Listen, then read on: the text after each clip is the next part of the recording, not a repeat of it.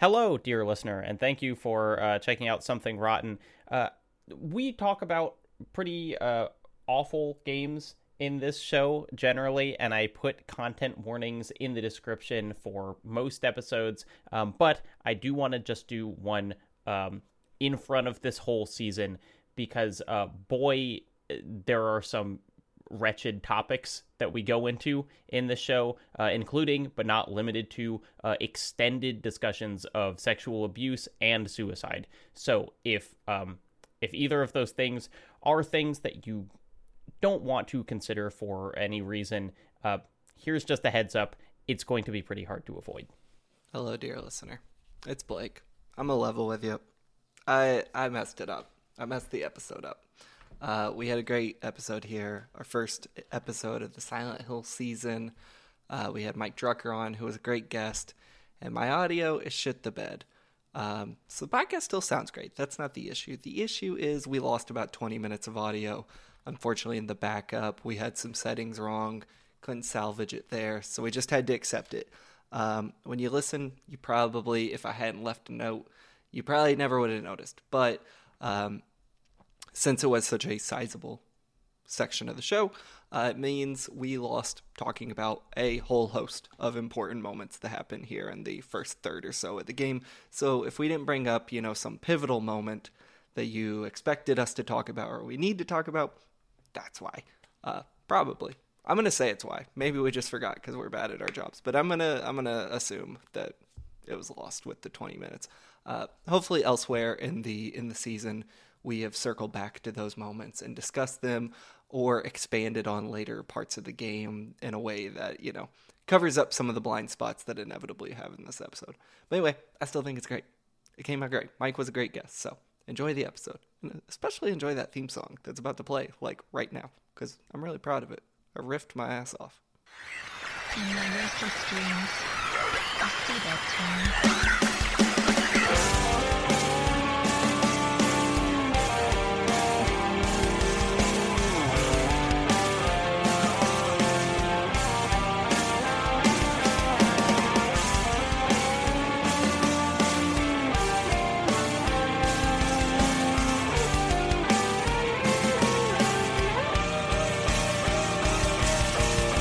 Hello, and welcome to a new season of Something Rotten. We've played The Last of Us, we've played The Darkness, uh, but now we are going to that time and that town that I see in my restless dreams. It's time to talk about Silent Hill. Uh, we're going to be talking about Silent Hill 2 and 3 in this series, but today we are just going to be going until. I don't know, the basement of the hospital where Maria says, anyway, uh, that's our stopping place for today's episode. My name is Jacob Geller. I've played Silent Hill 2 before. I'm a big fan. I am joined by my esteemed co host who has been texting me uh, miserably throughout his whole experience, Blake Hester. Hello. Hi, J- hi, Jacob. On this podcast, we've played uh, such sundried titles as Manhunt 2 and Kane and Lynch 1 Call of Duty 4. Games, I would say, not worth anyone's time, but I would say this is the first game we've ever played that is not fit for human consumption. It's too scary. I am struggling. This is a uh, a true gauntlet I've put myself through this past week. Not helped by the fact I'm also playing Armored Core 6, so my blood pressure is at an all time high lately. I think you messaged me uh, just like the first time you played it, all caps, this game is evil. you know, it's weird.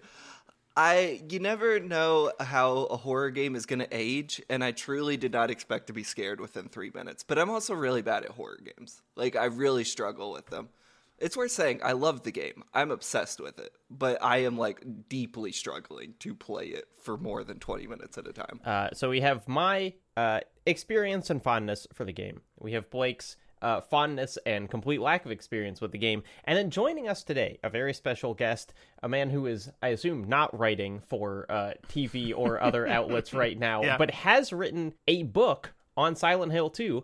Uh, Mike Drucker is here. Hello, welcome. Hi, everybody. Uh, this is my voice when you hear me talking. Um, That's what it sounds like. Don't get it. That's a, don't mistake me for anyone else.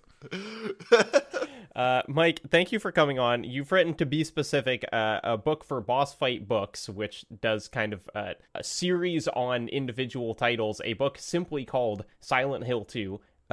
Yeah. Which I have read uh, and is uh, very good, though it totally does Thank spoil the game. So Blake uh, has not read it yet. And in fact, you say in the first chapter many times, you're like, "Stop reading this! Stop reading this! Go play the game." Actually, I got a little curious when we confirmed you were coming on the show. I got a little curious about uh about the book, so I like looked up the excerpt on Polygon, and the first paragraph is just like major spoilers. I was like, all right, I'm gonna uh, take a step back, come back to this book in a few weeks, and read it then. Right. And to be fair, it is a 20 year 22 year old game. So, That's true. this is on me, really. It's my fault. Now, Blake, you've shared uh, in brief your experience with the Silent Hill franchise, which was Silent Hill 3 uh, renting, being too scared to play any further. Uh, Hold on, no, no, no. oh, no, no, okay, no. I apologize. My parents bought it for me as a child. They like when uh, this was when we were pretty young. You know, we were not the most well-off family. That was fifty dollars they spent that I was truly wasted on me because I played ten minutes and I was like, I'm good. I'll pass on this for the rest of my life. Um, I had heard about this series a lot, but didn't actually play uh, Silent Hill 2 in proper until like 2018 or 19. Um, Mike, what was your first exposure to this series? um, probably high school. Uh, you know, when I was in high school, I think Silent Hill, Silent Hill One might have come out very late middle school or early high school, but high school is rem- like everyone was like, "Man, have you played Silent Hill?" And I was like, "No." I like heard about it, and they're like, "Man, it's like Resident Evil, but it's way scarier." And I was like, "Whoa!" And so uh, I played it, and like. Silent Hill 1 is a scary game. Like, even now, I mean, honestly, it's inspired, what, a thousand indie horror games that look exactly like it? Um, it's still that low polygon PS1 game. Like, there are moments in it that still freak you out. Um, and so, I don't know, playing it, I just felt really connected to it. I liked it. I think I'm naturally a very sad boy. And I think sort of like the deep melancholy that's built into the series really got me. So I after that first game, I was in it. And Silent Hill 2, w- one of the things that we can talk about before we start uh, talking about the game is the weird reviews uh, for it, which were yes. 20 years on. It seems like everyone kind of agrees. Masterpiece of horror, one of the best video games ever made. When it came out, did not seem like the case. Did you play 2 on release? And when you played it, were you like, uh, this is great? Or uh, would you label it, as Game Informer did, a big fogging disappointment? And we stand by that as a as a representative of Game Informer. We still feel that way about Silent Hill 2. Honestly, though, that's like a good like if you didn't like it, that's a good headline. Um, yeah. I uh, I don't think I played it exactly upon release. I do believe I might have got it for Christmas that year. Um, and honestly, I it was so scary because it was you know it looked different. Uh, the story I think is a little bit scarier in terms of like things that happen. Like Pyramid Head is scarier than anything you see in Silent Hill One. And you know this was the this was before Pyramid Head was like you know a figure in a T-shirt and a hat. Like it was just this thing. You were like, what is that? And so and you see him very early in the game. And so I got too scared to finish it until college. I got it. Uh, that was my senior year of high school when that came out. I didn't finish it until my freshman year of college because I was like, I can't. I just can't. I can't do it. I can't do it. Uh, so so I think I disagree with the review at the time. I mean, I didn't. I I- I, didn't finish it, but I loved it. I would like to point out, I looked up if we had a list at Game Informer best horror games. We did list Silent Hill 2 as the second best horror game of all time. So we have since gone back See? and changed our opinion. It's just that every other horror game ever released scored under a 7, and so just objectively. no, Right. come on. There's some good stuff on here. Dead Space at 3, Fatal Frame 2 at 5. That's a cool some good, pick. this, is a Yeah. good, I- this is a good list. I think it's more common with movies than it is with games. Like I feel that with games, we're always ready to leave them in the dust, but a movie twenty years later, you're like, oh, we we liked Groundhog Day. Why did that not do well? You know? right. Jacob, I realized playing this game I, I, despite the fact this is my first deep experience with Silent Hill 2, I feel like I've spent a life just so, with Silent Hill 2 and or Silent Hill in my brain. My dad bought the original game when I was a kid to play on my PlayStation, and him and my mom were both too scared to actually play it. Um, so I still have their copy of Silent Hill in my apartment right now. But playing through Silent Hill 2, I realized I'd played this game before. Up to uh, the whole moment where you get the radio and kill the first monster. I had played that at my mom's like the my nanny's house or whatever, who used to babysit me after school. They had the game, and I was like, I have played nannying. this specific chunk of this game. I don't think I had ever played beyond it, but getting the radio. All of that I had totally played, and then I went de- deeper into the recesses of my mind and remembered one of those like um like cheat code DVDs you could get or Yeah. whatever, and they would have like trailers and cheats on it and walkthroughs. And it completely unlocked that I had a, one of those DVDs with a walkthrough of how to beat the pyra- the two pyramid head fight. Oh. I guess at the end of the game, where he like there's the whole. I don't want to spoil it for our listeners, but uh, my own memory spoiled it for myself.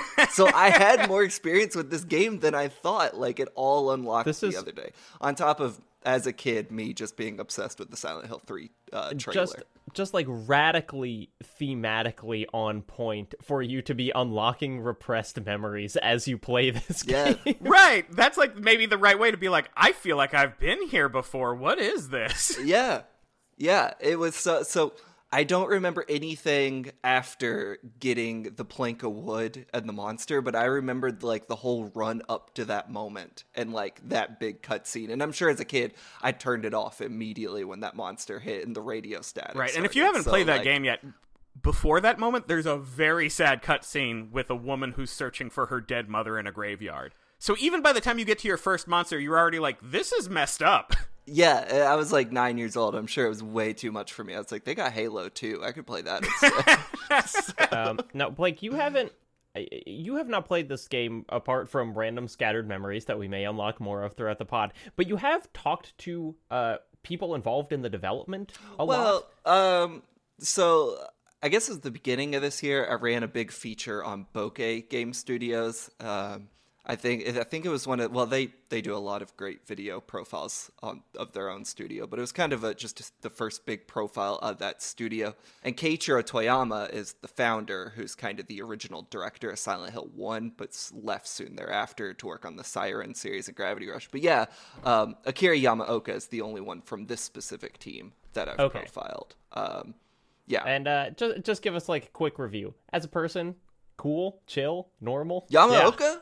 Oh man, uh, he's super cool. We, I mean, he's definitely one of the more uh, he's big names associated with this game. I think who's like really kind of broken into the quote unquote mainstream, if that makes sense in the gaming world.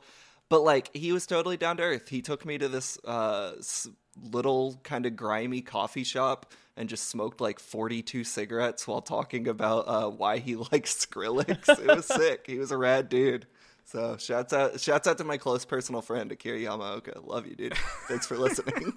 Um, well, then honestly, I think we should just I think we should just start talking about like what happens in this game, and we can kind of talk about the development and stuff as it comes up. But really, um, the game starts. Uh, you are in a bathroom, uh, and immediately you get to one of my favorite things about this game, which is the FMV cutscenes are so so good and so weird in like a different way than the gameplay is weird but just like there is this this moment in time captured by like what the pre-rendered cutscenes look like and like James moving his hand over his face uh, which I just feel like immediately sets the game in like this strange alternate reality um Mhm. it's it's Yeah. one of it is so simple and yet it's just like something that i feel like uh you could not do today because graphics are too standardized in a way we don't have these big jumps between different styles really but that jump between styles is something that immediately just like makes me buy into the weird world that the game exists in Yeah, I mean it's you know, I mean I know that when we'll probably mention it four or five thousand times, but you know, David Lynch is a huge inspiration for the series. And you get that sort of uncanny feeling where you're in again very Twin Peaksy, where it's like you're like this is a super familiar place. I've been in a rest stop bathroom before, but there's also something about it that's like wrong. That's hard to define. I think it also like and I think this is probably less intentional than the David Lynch influence, but it reminds me a lot of and you see this less and less these days, but like probably I don't know, maybe mid to late 90s, especially early 2000s shot on video uh Yeah. B horror films Yeah. that were like, you know, early digital camcorders that just like suck and look unnatural. And then usually you have kind of like charming but bad acting in the way Silent Hill 2 does, that it has this like very specific time and place of like video style horror, like SOV stuff that I think is really interesting. And it can't, I don't think it's intentional because at the time this was like cutting edge shit, but now has that pastiche to it. And I don't know if you've already mentioned this, but this might be worth it for listeners who who are new to the series. The original intention of the Silent Hill series was that it would be an anthology series, almost like American Horror Story, where it would be a different story every time. And one of the reasons that this game, and this is before we go into the rest of it, it's not spoiling anything. One of the reasons that this game was sort of criticized, not the only reason, but one of the reasons, is that it's a completely new story that takes place in Silent Hill. Outside of a few Easter eggs and a new game plus ending you can kind of get if you really try, there's zero connections to the canon of the first game we're just known that the town is bad, and so a lot of people were kind of upset. So another thing to keep in mind is this is Silent Hill 2, but we don't know who the man looking in the mirror is. We don't know what that bathroom is. We're not like going back for our second round of action. Um, we genuinely are starting off as a man who has is as confused as we are. Yeah, that's uh, I and and I think that is. I love starting as a confused man. Um, I do want to go back to. Uh, I think we should also mention at the beginning, Blake, you talking about the the kind of handheld, uh, you know, shot on tape stuff. Mike, I think you specifically make this connection in your book, and is it is it in reference to the uh, the HD re-release is that when you brought it up or is that uh you know because i know you talk about those two things but i can't remember if they're at the same time Uh, yes, I think yeah, I think that might be part of it. I've also, you know, it's been a couple years, so I'm gonna probably paraphrase myself wrong in some weird way. Um, uh, in the HD re-release of the game for uh Xbox and PS3, which you know, for better or worse, is still backwards compatible. So that is a way to play it if you absolutely must, although it's not ideal. Ki- kind of the only i mean we'll we'll talk Yeah. about how We'll talk uh, about we're it, yeah. playing it but like yeah Um, they they kind of you know a lot of games from the you know PS1 to PS2 era had you know fog or little tricks to hide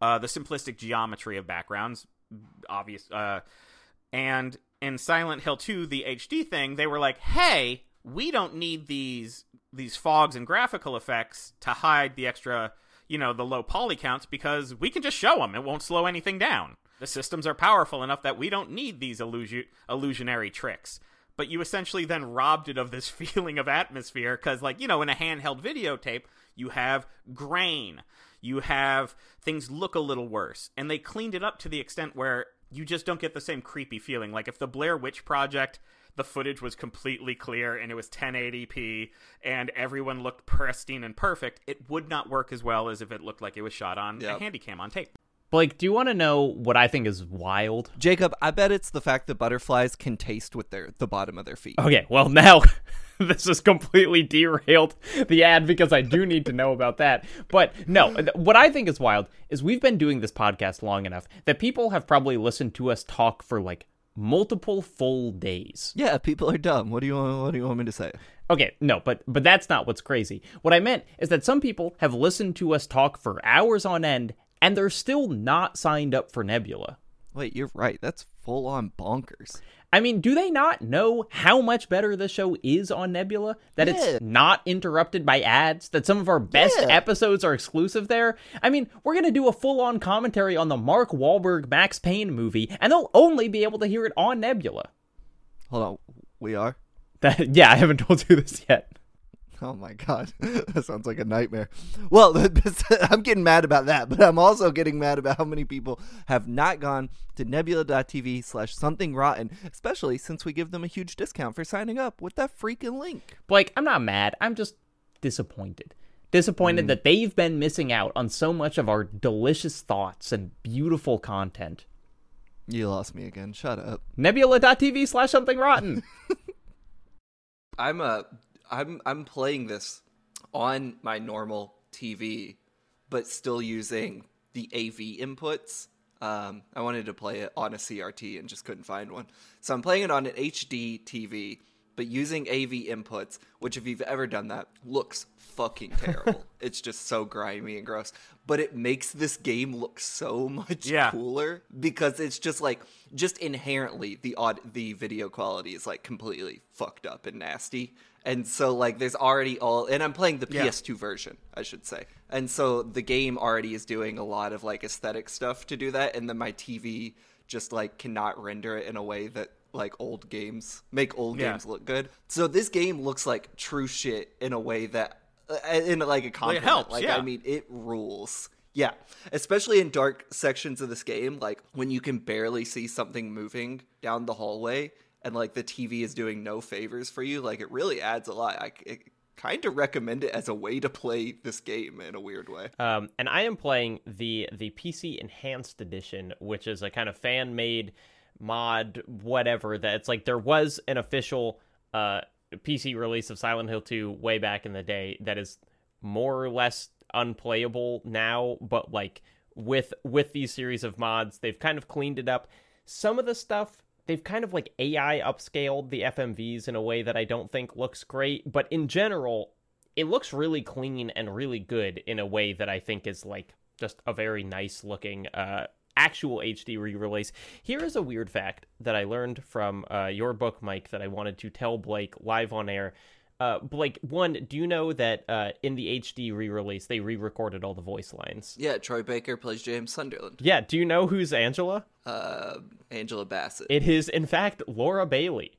So it's just The Last of Us Oh, really? 2 uh, showing up in Silent Hill. go. There you go. And there's no further connection between Silent Hill and The Last of Us, right? That's right. Um, uh, I I listened to some of those re-recorded cutscenes. They are truly bizarre in that it's like they're not they're not bad per se, but it is like the impossible task of recreating the weirdness of these cutscenes where it's like the actors are kind of trying to be weird, but you can like hear that they're trying to be weird. I wonder if you had never heard the original, if it would totally be fine. But like hearing the original at all creates such a distinct memory of like, oh, James is a fucking weirdo, and then Troy Baker's never going to be able to match that canon. Yeah, and and I would say, you know, it's not like Resident Evil 1 where the localization was so bad that it stilted the acting itself. And, you know, like Silent Hill 2 doesn't have any master of unlocking moments. Um, so I kind of feel like, you know what I mean? So like when you rehear it, it's not like, oh, they've smoothed out the script and now they've got it so it like makes sense and the drama's there. It, it was it's it's like word for word and you're just kind of like, you guys didn't understand the assignment as well or like maybe you needed a voice director who kind of didn't understand English intonations as well, so you had a weird record. I mean, it's it's an alchemy that makes a game like that. Yeah, the the Angela performance specifically uh, is so. I mean, on this replay, it is really cementing Angela as like my favorite character She's the in the best. whole game. She's She's she's, so good, and uh, the the Laura Bailey performance. I think Mike, you describe it as like she kind of sounds like she's trying to be like a helpful girl from an anime, where it's just kind of like the the tone I, I i could not describe how the original actor is delivering those lines but they are all so kind of ambiguous and like wildly swinging between different tones at all the time and i also learned she's supposed to be a teenager blake Yeah, did you know yeah. this Yeah, she's about. Well, Yeah. they designed her that way too, like almost so, um, you know, like wearing thick sweaters, sort of hiding her body, because that's the way a lot of victims of things will often, you know, you'll dress yourself to seem, you know, less showy. Anyway, um, and so they really designed her so you wouldn't know how old she was and kind of feel sad when you found out how young she was.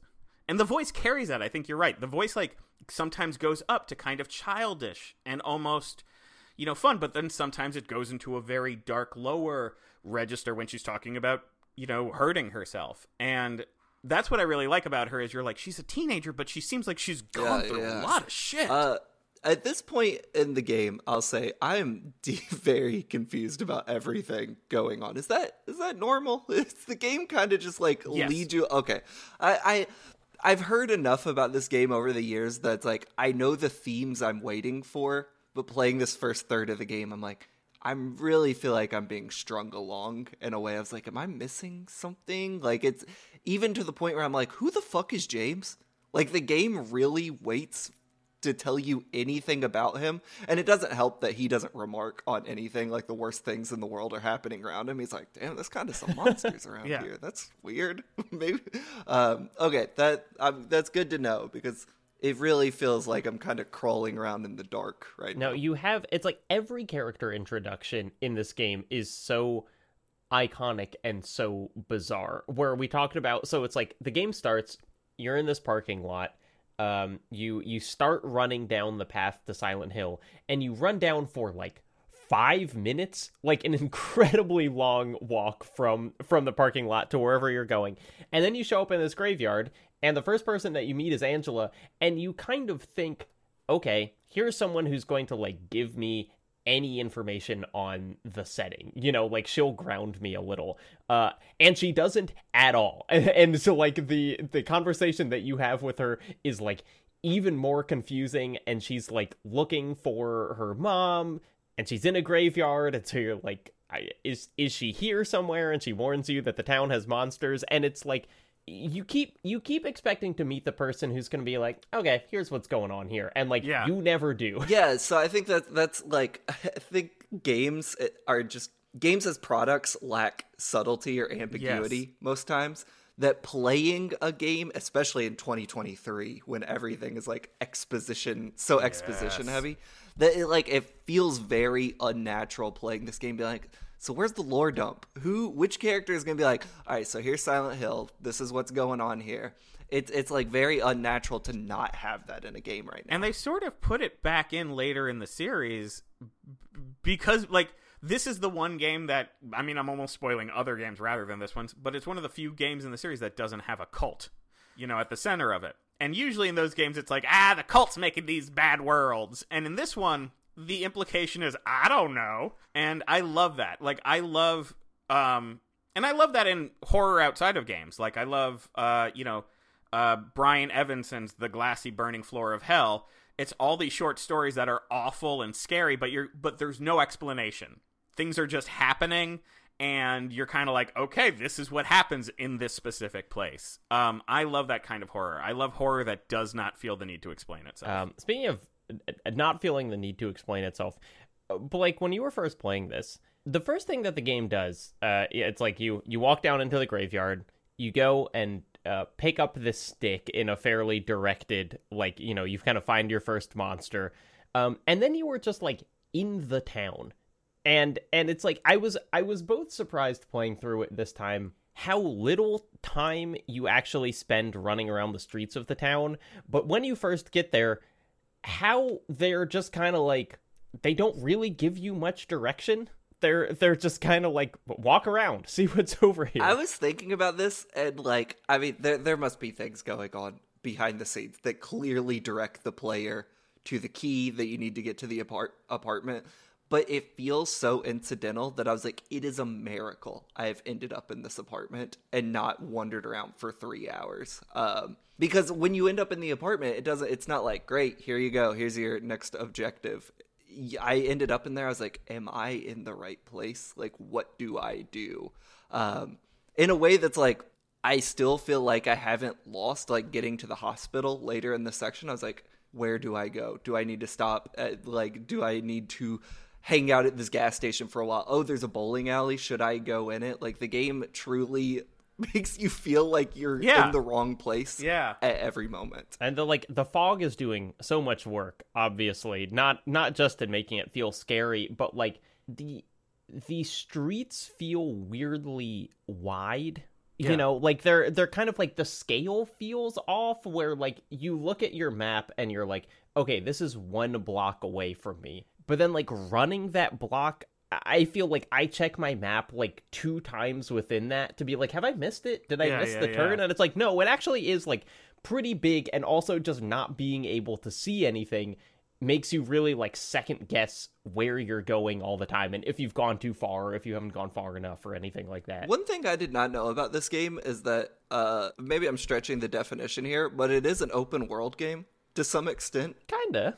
You walk around, yeah. I had no clue. I, I thought it was way more like linear corridors, like the streets would you just kind of be like Right, right. on one street, but like actually, st- uh, granted, so much is like broken off and you cannot like travel around continuously. But I was very surprised to be like, oh, there's a huge chunk here in this opening that I can just like walk around and see. Yeah, and there's little like not not like explanatory lore, but there's little things here and there that if you stumble across them, atmospheric storytelling. It's got some good little bits. Here's an unsung hero of this game that I really noticed when James was running around in the town. Uh, his head tracking is Yeah. maybe the single most important uh thing for being able to play through this game. Because like the game has fixed camera angles. Items are really small and it is often unclear whether it is interactable or not.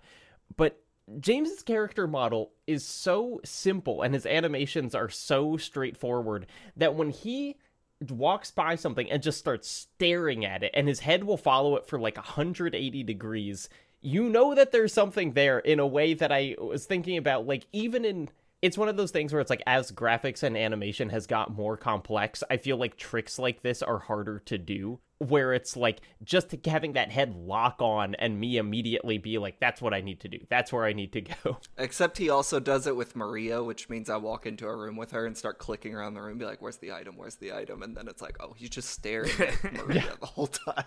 Um, so you find you find this key. Uh, we go into the building that says uh, there was a hole here. It's gone now, or whatever, which is uh, some A plus weird writing. I I missed that building.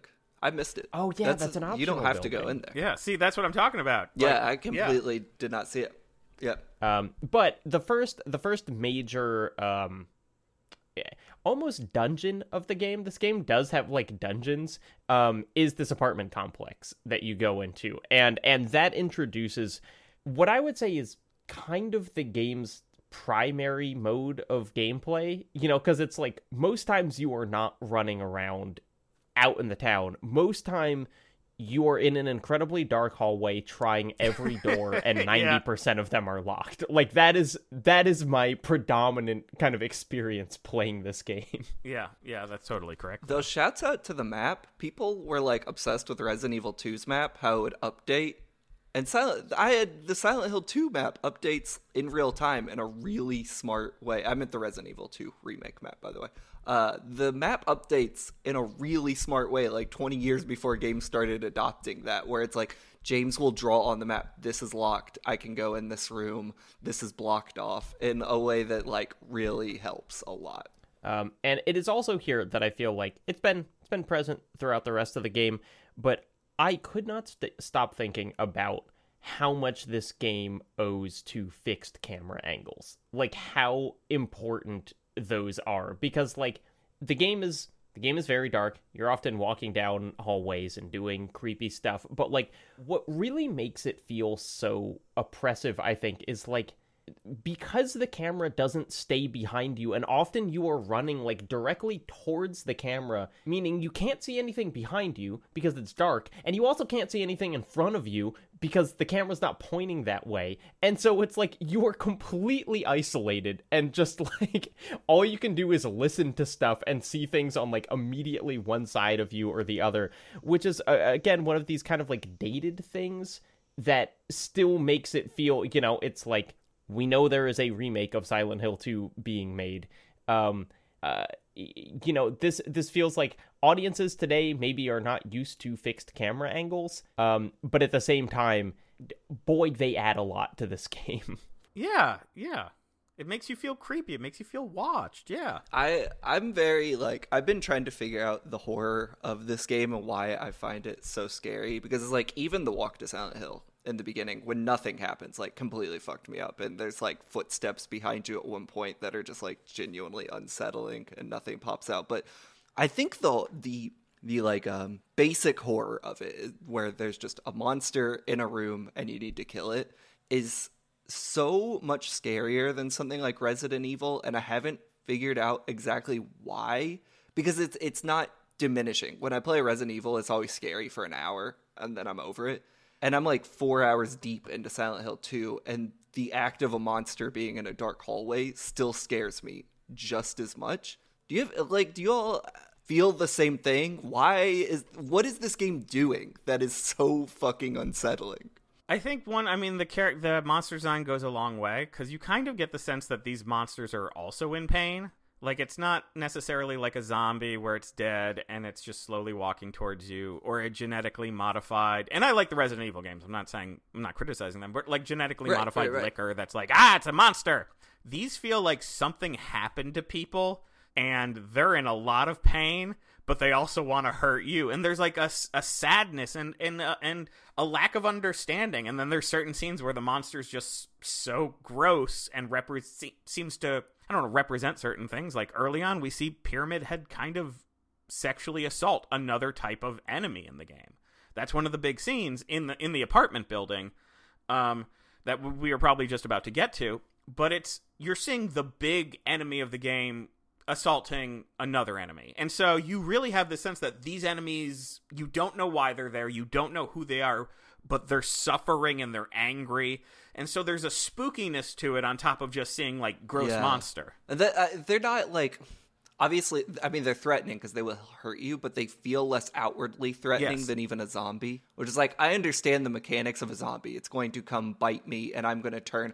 But when you see a set of legs and then its upper half is another set of legs, there's something about it that is so confusing that I think also makes it scary because it's like I don't understand the threat of this thing and what it could possibly want from Right. me. That I think is like really unsettling as well. You know, and I also think there is there is this level where like there are essentially no mechanics to get in the way of you being scared of something. You know, it's mm-hmm. like I yeah. think I think mechanics can Sure, be used yeah. to create horror effectively or whatever, but like when all you have is a board and you have like one attack where you can just like smack something repeatedly it's like you're not you're not worrying about like can i get a headshot on this thing can i like maneuver around it it is just this Right. kind of like very very simple horror of just like you know it's like being in a room with a big spider and it's like you just you know you're holding your shoe and you have to smack it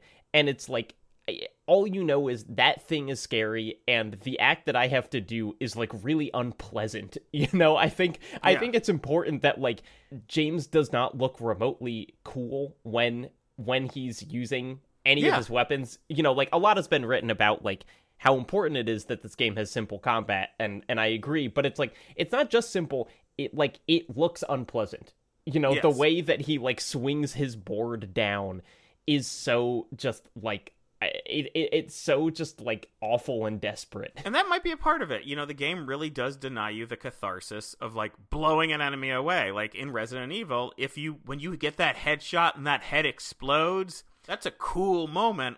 And this game denies you that catharsis. That's a really good point. I uh I also think like when you're in Spen- Spencer Mansion or even the police station, like these are such ornate cartoon Yeah. settings that the setting isn't scary. Like if you remove the monsters from a hallway in Spencer Mansion, you're just like, "Damn, th- this is funny." But the apartment building is really interesting because it preys on a specific fear of being creeped out by being in a place that should have people in it. Like, you know, when you're in an apartment building late at night and everyone is asleep and all the hallway lights are on, but you're still really creeped out to be in there? Or like just a building that, like, you might, like, when you would be at work after hours. Like, I used to work at a coffee shop, which is not a scary place. But when I would close it and I would turn the lights off, it would be so terrifying because there should be 30 other people in here. I think there's something to that in this game where you're walking around an apartment building. It looks like a normal apartment building that's just like kind of dilapidated.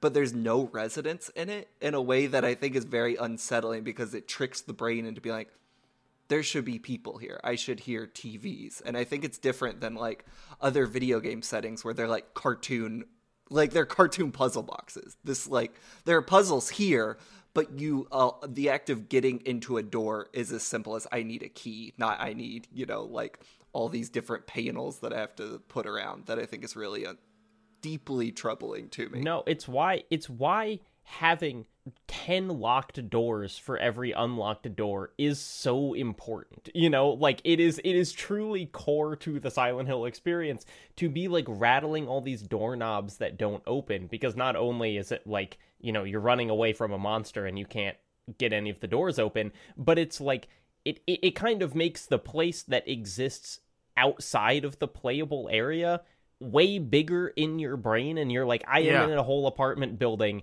and Yeah. most of it is it contains horrors that I can only imagine because I can't open the door. And then like occasionally you get to see some of those but it like yeah it's totally that kind of like I'm not supposed to be here. It's just empty. Where are all the people That's a really great point. Yeah. It also has to do less to scare you, I think, in that. Like, it, if every door is closed, it makes the one that will open that much scarier because you've built up so much anticipation of, like, which door is going to open and what is going to be there. And when I opened the fire escape, and all I saw was that there was a building up against it. Something about that was so Yeah, fucking yeah, yeah. scary to me because it's like I had been dreading this moment, and then the one thing I expected would be a fire escape. I might be able to get out of here finally, and it's like, no, guess what? There's a different dark building you got to go into, and a different empty room that you have to deal with. it, truly truly like a top 5 moment in this game for me is just that that like you open a door and there is just a hole in the building and then there's a hole in another building that you step through like it is the the term liminal space uh is overused but the kind of like these just bizarre spaces that you have to go through in this game where it's like the alleyway between two buildings that are like six inches apart and and during that cutscene they like shove the camera in there and and make you really think about how narrow they are and like why would this possibly be built this way you know like who Right. would design these two buildings this way and then watching james step between them it just has this like ominous feeling that you can't you can't put your finger on but you're just like i just know this isn't how these should work i know that something is wrong here Right. There's always there's always a slight sense that the town itself is a little alive, and that I've I've always liked that trope. Like I I am a sucker for the haunted house as a living thing trope. I love it, and so I like that implication in Silent Hill too. and it puts your brain in such a like fragile headspace that when you see what the basement's basement is it's not that scary. It's just kind of like a small room with like a couple drops of blood in it. But when you read the basement's basement on a note you're like that's terrifying. I can't there's no way. That like I think the writing is very good in this game. I think also that you're fragile enough by being so discombobulated by this game that when you hear something like, "Oh, the basement has a basement," you're like, "I'm I think I'm to fucking die before I get down there. I can't no, no. I mean, I know we already said this, but like for me, the the the most relaxing moment in the game is the moment a door can't open. Like when you shake the door handle, it's like click, dude. click, and you check the map. You're like, uh oh, I guess I can't go in there. All right, next one. Like nothing felt feels. The only happy moments that are in this game are when you can't enter a room. the only moment that and the, the biggest moment you have to breathe is the very beginning where a guy tells you his wife is dead. That's like the only relaxing moment Right, in retrospect. Because when you do the five minute walk, it constantly is like something's gonna get you. Something's gonna pop out. You hear that with noise, and then nothing ever does. That your emotions are so frayed by the time you even enter the game that it's all downhill from there. You hear about a basement's basement, and it's like I could just light myself on fire. and probably someone did down there Yeah. dude. What a game, man. This game rules. But yeah, it's it's really I think it's taken ten years off my life just trying to sit here and Yeah. play this Um, damn game. something, uh, Mike, something that you wrote in your book that I really liked was uh, y- you were you were like, um, you know, a lot of times when you return to an old game, uh, it's like, is this good or am I just experiencing nostalgia? I'm remembering that I liked playing this uh, when I played it, but you were like, but the thing is with Silent Hill 2, there's no nostalgia because it's like not fun. You're not Yeah. like, oh yippee, I get to go back here. Right, exactly. It's not like a game that you're like, you know, like you know, the, the Super Mario Brothers is the best example. You can play, turn it on, play level one, one, level one, two, and turn it off and be like, oh, that was nice. Silent Hill, there's no nice like 15 minutes. You just dive into to feel good about yourself. Um, Blake, how are you finding the uh, the puzzles?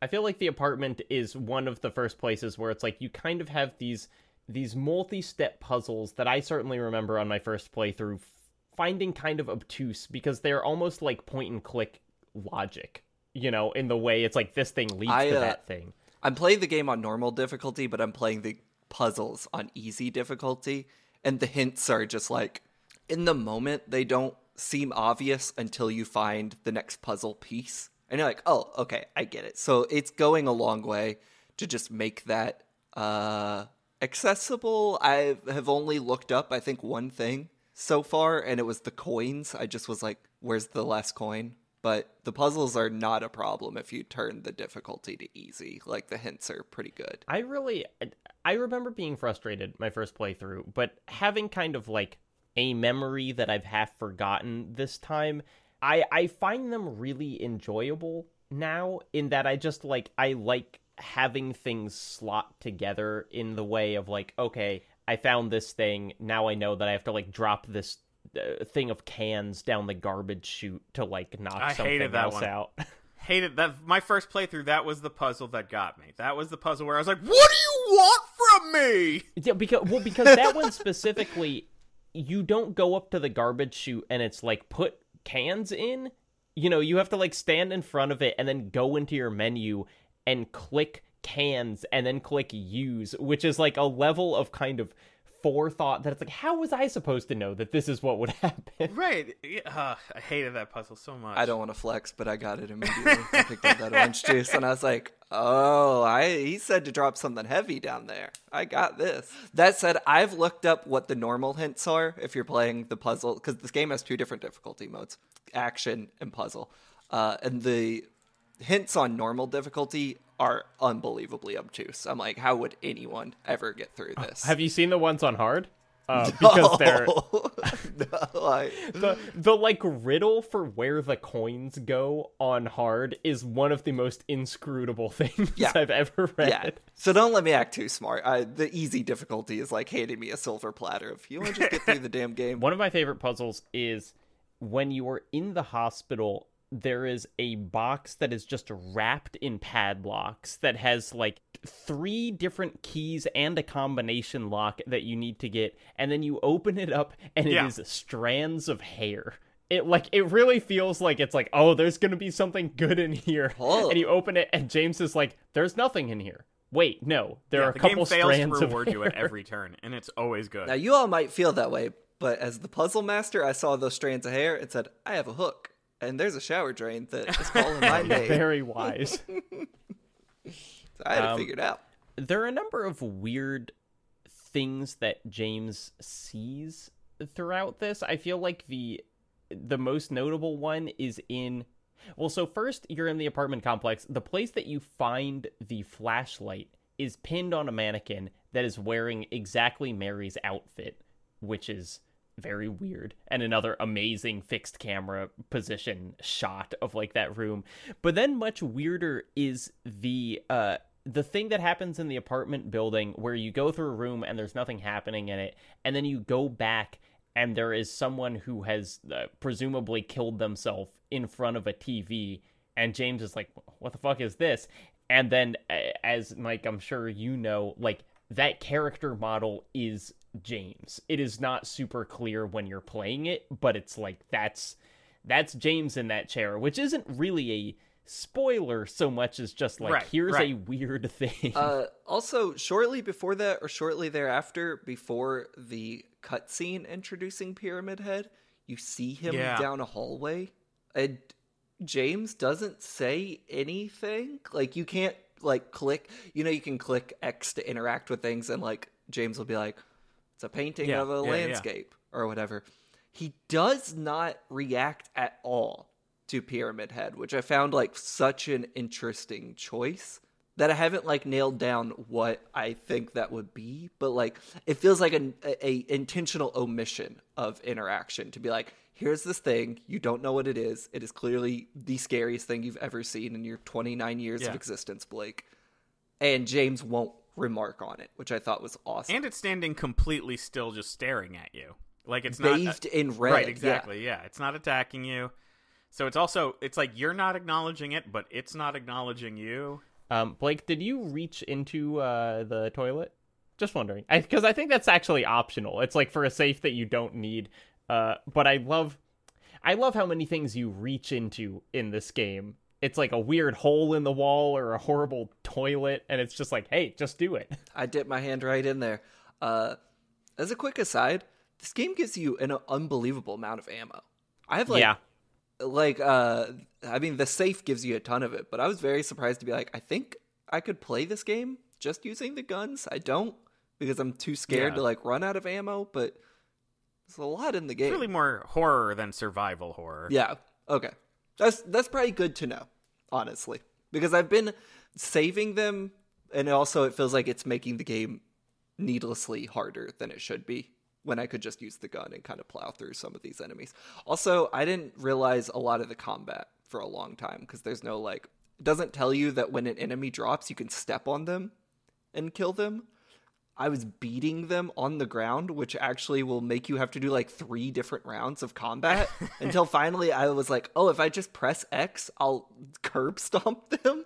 let's talk about Maria. Uh, because she's, you know, you finish the apartment complex, you go to uh the, you know, the dock on Silent Hill, and there's this woman there who looks like Mary, your uh, presumably dead wife.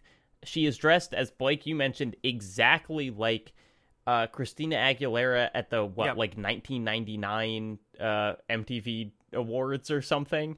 Um, uh, what what what'd you make of her? That she is what James wishes Mary was. I mean, yeah. I mean, reasonable take, but I just mean more like her, Um, you know, her her kind of lines, her performance, because I find her like her weird sexiness is one of the kind of most interesting things that this game is doing. Well, I, I think the thing that surprised me the most about her was that she was not um apologies for this a bimbo. When you see like that character and think early 2000s, I think you like probably rightfully so you expect a certain type of uh writing for a woman character. I found her a lot more interesting and I don't know if she's capable because I don't really see her in the moment doing much other than following me around. But she is like a human in a way that is very interesting and like has a hold of James immediately that is very compelling to me. It doesn't like she's kind of this object to him in a thematically appropriate way, but she doesn't feel objectified, if that makes sense. Like she kind of has this interesting hold on James in a way that like I find very interesting. In the she she has like some power over him in a way that is Oh, she- like Yeah, she has a lot of power. She she kind of Yeah. like alphas him immediately. Where like Ja- James is so passive that she's just like, yeah, hey, maybe I'm t- talking. I'm not like expressing what I mean very well, but like alpha is a good way of putting it. Like that is not at all what I expected from this character. Um, was it's like this feels like the Maria show when she shows up for a long time in a way that is like very fascinating. There's also a cutscene where she uh, pulls seven different keys out of her outfit. That is like one of the only funny moments in the game, but is very fucking. It's a really good gag for me. Like, ah, it's the wrong key. Let me find the other one. Um, yeah, no, I I think it's interesting the way she kind of like takes charge of the whole operation here. Yeah, and they really expand on her in the. uh They're sort of like a later versions had like an expansion slash prequel episode. Although you really need to play the main game before you play the prequel, but it's sort of like her kind of coming to town, you could say. And it's like it's a very interesting story. And there's also like entirely not entirely different characters. It still ends with her saying basically being like, "All right, time to do what I do." But there's like a whole story about like a haunted house in there that's unrelated to her story, but is like a fascinating little like side quest. Um, Yeah, but- I think I think we yeah, might you play that definitely for should. this. It really expands on who she is. Um, yeah, I I think she is another. I mean, just like could not ever do the lines the way she is doing her lines again. You know, like it, it just just the delivery is is so strange and involving and my my favorite my favorite scene from her in the whole game which uh, is basically where we ended is where uh, you haven't seen her in a long time in the hospital, and then she just shows up in in the basement's basement, and she is like so mad at James, but then kind of seems scared and is like holding on to him and whatever. But like James, James is just so nothing Yeah. as a character. Like he is such kind of a like uh, passive, does not seem passionate about anything guy that he finds her and he's like. Oh, thank goodness you're safe. Yeah. Anyway, we need to get going. And she's like, anyway. and it's just like, oh, it's so it's so good. And I like that she is she does seem to be reacting to how bizarre James is as a man. um that hospital. It's really scary. Uh, Blake, you messaged me. Nothing bad happens in this hospital, right? Uh, and then it turns out a lot of bad things happen in that hospital. I mean, there's nothing else I can say. It's just a deeply fucked up game. There's so many new dark hallways, and each one is the worst thing that's ever happened in my entire life because there's one monster in it. Um, I think this is where I started noticing the work they do to make up, and this might have a bit to do with the lack of visual fidelity. It just feels like they can make darks a very specific black in this that games don't anymore, where you can see the out. Everything's more of like a dark blue. When games are dark now, you can still see everything. And in this, it's like you have your light cone, and anything beyond that is just like the great expanse of space. Um, there are moments I started noticing this specifically in the hospital where the monsters are just within the threshold of your light that silhouette them in such a like unique way that I've not seen in other games. Like the silhouette of the creatures kind of shambling at you is like very very effective Oh, in yeah. this game. Um in a way I feel like games just can't pull off anymore cuz like even in Dead Sp- the Dead Space remake, which is a dark game, like once you see the enemy, they are illuminated. And this game does a lot of silhouette work of like, what is that? Which one is this? Because if it's a nurse, there's a lot more danger than if it's Yeah. the four legs. You know what I'm saying? Um, and they don't immediately run at you either, and you don't want to run at them. That makes those encounters so much better. Um, this is kind of the first proper boss fight in the game. Um, in in the hospital, and Mike, my my question for you, which is, do you have a read on like what this thing is, kind of metaphorically? Because it's like, okay, we can kind of Yeah. guess what like the nurses are and whatever, but it's like uh, the boss here is Flesh Lips, which is a cage hanging from the ceiling that has flesh lips on the bottom of it and it's like it's very disturbing looking but i don't know like what i'm looking at I have, and I'll be honest, I have. That's like one of the few enemies where I'm like, I don't like. You just seem like you were cool to draw, like because there's some enemies. There's a, especially like a, like a boss coming up soon.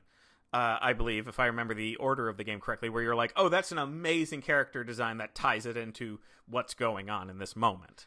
Um, but yeah, Flesh Lips, you're kind of like, maybe you were cool or you represent psychiatric holds on people, so you were in a cage. It's it's it's hard to know the authorial intent of that one. Part of me just thinks that they were like, "It's cool." it is it is so it's so again the simplicity makes it scary that it's like there's not really a mechanic with this fight you're just in a small really dark room and there are two of these things hanging from the ceiling and you just have to run away from them and shoot them and like that's the whole thing blake do you like struggle with any of this do you blast them away I blast them away. I just don't think it was a very good moment. Oh, there is the moment right before that is also another good cutscene because it's uh, meeting Laura in the hospital. Well, you meet her earlier. I always I feel like we skipped over Yes. Laura. She shows up in the apartment and then you confront her in an alleyway. She she shows up, steps on your hand, and kicks a key away in the ultimate, just like most irritating character she, introduction. She's kind of like a ever-present figure through a lot of this game because she's also in the bowling alley with Eddie, and then she's the only reason you're in the hospital. I a broken record. I have, I can't nail down who or what she is meant to be to this game, but she is like this comic foil through a lot Yeah. of it because she is so Yeah. fucking annoying, like in a good way. Like I like Laura a lot, but she is so aggravating in a way that is like tonally very strange for this. Honestly, say, the same way Eddie is like aesthetically kind of out of place, Laura is like tonally very out of place for this game in a way that is like, as I've said over and over, like captivating and interesting to me, but also like I have no clue what she is supposed to be doing or meaning for this story yet. And they do pay. I will say they both pay off. Uh, like Eddie your your feelings about him are kind of they pay off and with her you get you if if you get like if you pick if you like read all the letters and everything you sort of suss out what's going on but she's the only character that's an asshole to eddie like in their cutscene you know in most of the cutscenes we see it's either i don't trust you that you know a character saying i don't trust you or i'm very sad or you know this wasn't my fault but this is one of the few cutscenes um where someone's just outright mean to somebody like she calls him like fatso and says he's stupid and he's very defensive about it. It's almost like she's the one person who makes him less scary. Yeah, yeah. Yeah. She like she brings him down to size in a way. And she also does that to James because she calls him fart face oh, before right. locking him in a room with the most horrifying monster you've yeah, ever that's seen. right. That's right. I I have theories about uh, because I think I've seen the cast at this point, right? Like the human cast? Pretty I much. I think so. I'm pretty sure you have, yeah. I, be, I feel like I have running theories about what's going on with all of them that I'm very curious to see if I'm correct. But like, I think for Maria, I feel like I have a good handle on, but also Angela, Laura, and Eddie. I'm like, I think I know what these all represent based on just the osmosis of this game over the years. But I'm very curious to see like the ways that's inevitably subverted, or I'm wrong or right in some cases. Um, and Laura, I feel like I have a grasp on what she might be. And in my head, I'm like, it might be dark. so I don't know. I one of my favorite James moments actually happens in the scene just before the boss fight with Laura, where um he's talking to her and he's being very nice and gentle, and he's like, "Hey, uh, Laura, you know this is no place for a kid." Uh, blah blah blah. Why are you here? And Laura Laura mentions Mary, and says like we were friends in the hospital last year. And james is like stop lying and like really yells at her very aggressively. And then immediately it's like hey hey i'm so sorry. I didn't mean that. But it's like it's like seeing james kind of like get very aggressive suddenly especially like with a kid uh which is kind of the the only time that we've seen much emotion from him at all other than like being kind of sad um, is really striking, and I think it's it's like I love I love how he snaps and then immediately like walks it back and kind of seems I don't know. Um, Mike, in your book, you write you write that James is a rotten character, which when I when I read that, I was like, "Hey, that's our podcast." Uh, but I was I was just very excited Yeah. to read that line. Yeah, I mean he's I'm I mean I don't want to spoil things. Um I don't mean he's uh, I don't necessarily mean he's like a bad dramatic character that he's poorly written, of course. Uh but like without spoiling things, the more you go on, the more you do have moments like that where you're like, "Whoa. Whoa, whoa okay." You know, it's it's what I love about James as a character is the game does a good job of making him so generic up top that you know he's going through something, but he has a very everyman quality. He's slow, you know, he doesn't fire a gun that well. And in the first game, you were a dad looking for your daughter. You were another everyman just in town trying to do the right thing. And so we have those same expectations put upon us. And as the game progresses, we're slowly getting hints that that's not correct. And I think that that's what's great about him is he's a he's a he's a rotten character both in the sense of uh, but also like he's kind of rotting internally as we're going along Hearing that's so exciting because like I I know what James did. You know, I know that that is a twist Yeah. coming for me.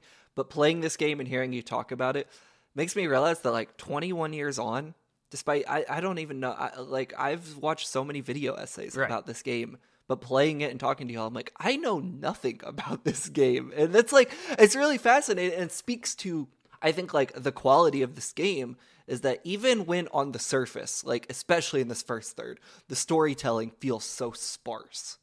Where it's like, who the fuck are any of these people? But there's like so many layers this game is like held on to that I think is like, I can't wait to play more. Um, I'm also terrified to play more because I feel like it I mean, correct me if I'm wrong. It doesn't get better, right? Like it, it doesn't become happy. No, it doesn't get happy. No, I, I I would say it gets uh scarier. But I think that is a testament to this game. Like we we mentioned some of the reviews about it, but it has had this like very long-standing legacy as like a very well-told, well-crafted story in the game space. Yeah. And I think if you play the section we played in a vacuum, you can easily ask yourself, what is anyone talking about? You know, like the voice acting is very goofy and honestly a little bad. Like I, I like it, but it's not like the best acted game in the world. And the writing is very confusing and obtuse. And yet there's something there that I find like very compelling and I think speaks to like why this game has a I mean the best Silent Hill legacy, right? Like if not the probably the one of the best survival horror legacies. Um, it's just actually figuring out the specifics as to why I am like still waiting on. But I'm all in. Like I'm obsessed with this game for sure. I think I think you really speak to the the kind of like you know the je ne sais quoi of this game where it's like even when the the kind of like sum of everything you're doing does not feel that impactful you know it's like Right. there is some level of i don't know maybe maybe it would be just calling it kind of like authorship or like eh, you know core idea or whatever but it like it always feels like there is more there Yeah. you know it's like there's Yeah. something about it that kind of makes you want to give it the benefit of the doubt in a way that I can't say for other games. And it's like it's really hard to say what that is other than just like all of the elements of its design coming together. Well, it, Right. it feels like you could single out moments in the game and be like, ah, maybe it's actually not that good, right? Like, there's a bunch of cutscenes I've gotten to where it's like, I've seen stills of this cutscene. And then it's playing out, and I was like, Yeah. okay. Like, honestly, Angela in the mirror, I was like, oh, this beautifully framed. And then it's playing out, and I was like, okay, so so what's so great about this? And then James reaches for her, and I was like, that's the moment. Like, that was the moment the cutscene hit for me. I don't know if that makes sense, but it's like, No, no, it, yeah, no. like when you're going through it, it's not always immediately apparent what's so brilliant about it until the moment hits. Or I'll think about like it's just a hallway with one enemy. You know, other horror games do so much more to scare you because they're loud and bombastic. And yet then it's like, okay, so Blake walked down the hallway. And it's too scary for me to do what is like on the surface so simple. One enemy, it's gonna take me 30 seconds to kill, and then the radio static will go off. But there's like Jacob, what you were saying, just there's something more to this game that almost feels un- like what's the word? Untangible in a way. Yeah. it's like i don't know what it is that actually breaks beyond like the surface of oh it's just a hallway with one enemy. And yet something about it is so much better than basically every other horror game i've ever played that i don't know how to like actually track down what that is. We're we are we are basically at the uh, at the end of this uh, this section um here. I I can't wait to play the next part. Mike, we have been uh trying to express I feel like to you uh why, why we like this game so much or like figure it out. Do you feel like in in the uh, 20 years since, you know, you mentioned there are a lot of games now that kind of look like Silent Hill 1 like the the PS1 horror aesthetic is is coming back is there like what do you do to replicate Silent Hill 2 in like vibe you know cuz I feel like as a gamer I'm like man I wish there were more things like Silent Hill 2 but like I don't even know really what I would ask for to to get that I think you know, um, you, we I think games need to lean into weird horror a little more in the sense of horror that doesn't necessarily feel. I don't mean Lovecraftian. There's we got more than enough Cthulhu games. we got that um, but weird horror in the sense of things that don't quite explain themselves, things that feel you know. Not like it's a nightmare as a as as a synonym for scary, but it's like a nightmare in which you're kind of confused, but you know there's rules here, but something, but you don't understand what they are. Um, and I think the more games that explore that, and there are a lot are that are doing great at that, um, the more we'll catch that Silent Hill feel. I uh, I agree Blake is there anything that you're dying to say before we wrap this up Uh, no. I feel like I feel like James Sunderland on this podcast. I, I lack so much information. I'm just banging my head against the wall trying to say anything smart. But I, I'm like, I can't wait to like for the pieces to fit into place, and I have a better grasp of what is ultimately going on in this game. Mike, I, I've talked about your book from Boss Fight Books, Silent Hill 2. People can uh, purchase if they'd like. Where else can people find you or your work? Uh, especially the kind that you're uh, contractually allowed to talk about right now. yeah, yeah. Well, right now I'm on strike, so there's no television shows you can watch that I'm working on. Um, but if you want to follow me on Twitter uh, or X or whatever the fuck, I'm at Mike Drucker uh, on Instagram and Threads. At Mike Drucker is dead. Um, and you know, you can find me usually doing comedy shows out in New York City, and I also have a book coming out probably in a year and a half called Good Game No Rematch, which is about video games again. That's awesome. I cannot wait to read that one as well. Thank you for coming on Something Rotten. Uh, truly a pleasure to have you. Thanks for having um, me. And uh, for Blake Hester, uh, my name is Jacob Geller. Uh, stay tuned for the next episode where we will be playing through uh, a certain boss fight that I'm not going to. Well, I guess I told you what it is, right, Blake? We're playing through the Eddie boss fight. Um, uh, and yeah, stay tuned for that. Uh, it looks like the lock is broken. I can't open it. Bye, everyone. Bye.